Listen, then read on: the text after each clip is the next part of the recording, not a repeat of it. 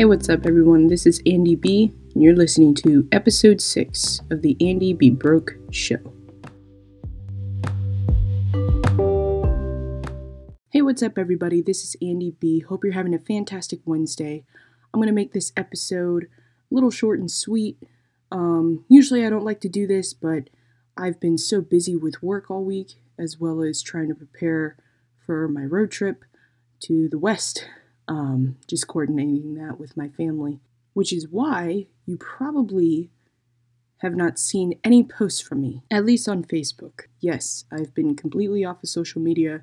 I've been working 12 hours a day for the past three days. So if I do sound monotone, I apologize. That's just me and my exhaustion. Now, let's get into the show.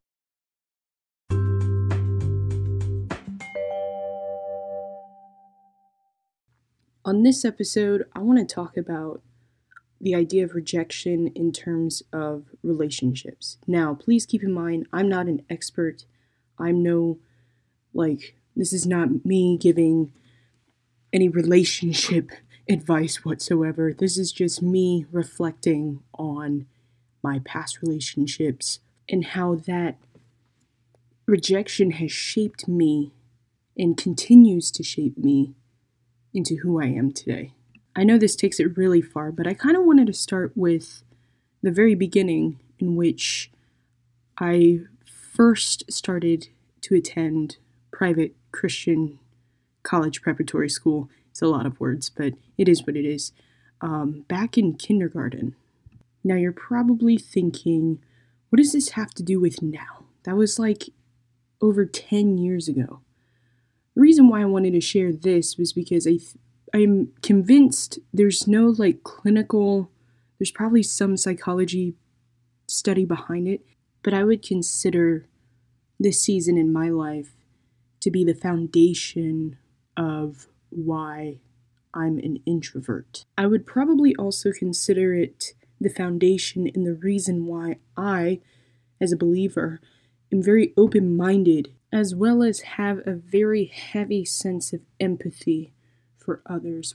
And so the story starts off with me sitting in class, and this kid, let's say his name's Christian, we won't say any last names.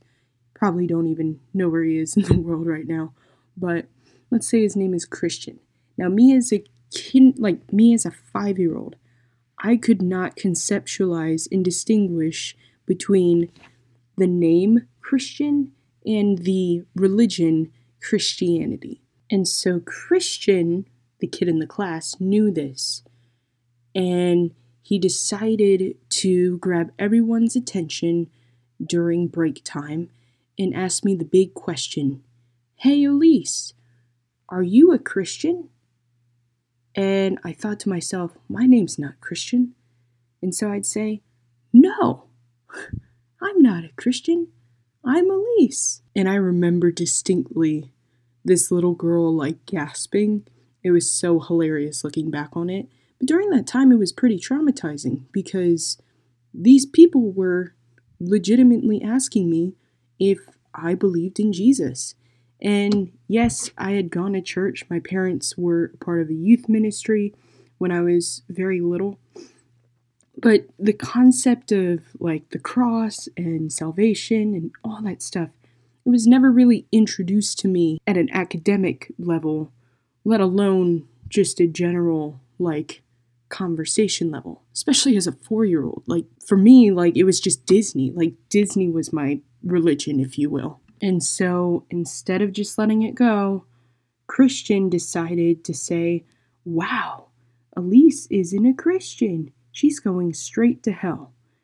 And I didn't even like the concept of hell didn't really hit me until we started to learn more about it um, in the curriculum. And I was pretty traumatized to the point where, honestly, I think that was probably the only time where I purely hated, like, hated with a five year old's passion. I hated Christians. I just hated them. Now, obviously, all of that has changed in the past 10 years. I've received salvation and, you know, live for Jesus right now. So praise the Lord, hallelujah, amen. But looking back on that, I started to realize that that is the reason why, as a believer today, that I get or I understand why a non believer doesn't want anything to do with Christians. Just the pure thought of upfront judgment before actually getting to know the other human being, it just it puts a bitter taste in my mouth. I mean, it's still something that I see on a daily basis. Do I struggle with it? Absolutely.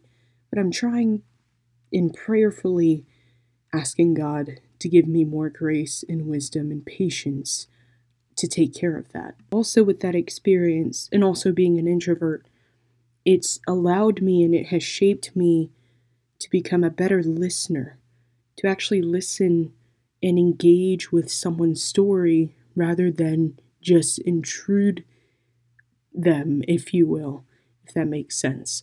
I think it's also a matter of just asking questions and trying to find common grounds, even if it's just one small, even if you disagree with absolutely everything else.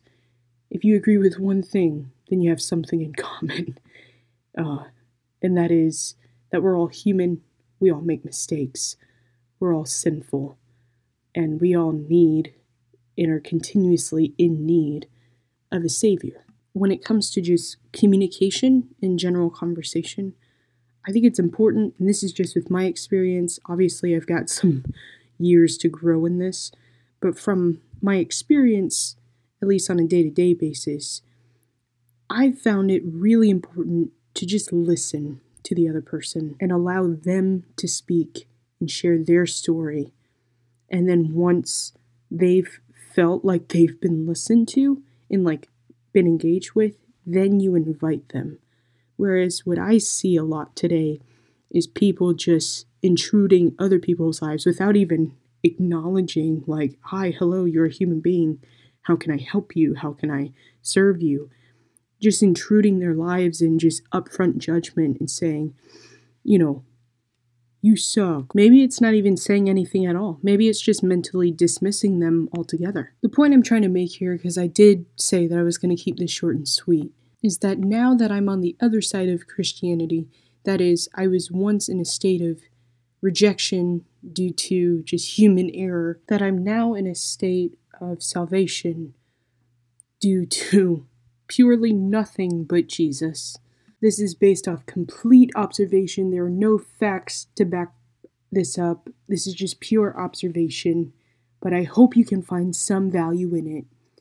But what I've started to realize and learn over the years is that within human nature, humans are more willing to receive an invitation versus an intrusion what I mean by that is you can't just change someone's philosophy just within one conversation.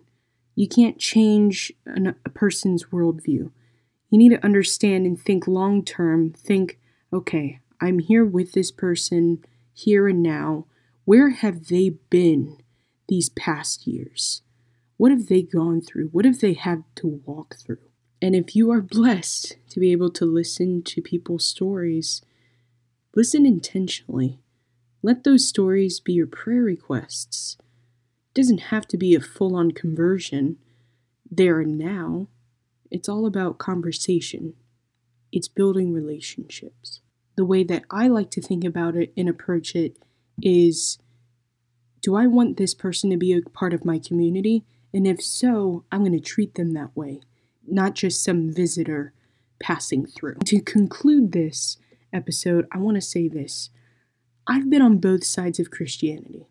I've been on the side where I've been encouraged, I've been blessed, I've been given wisdom and taught, and really just been brought to a very good place in my life.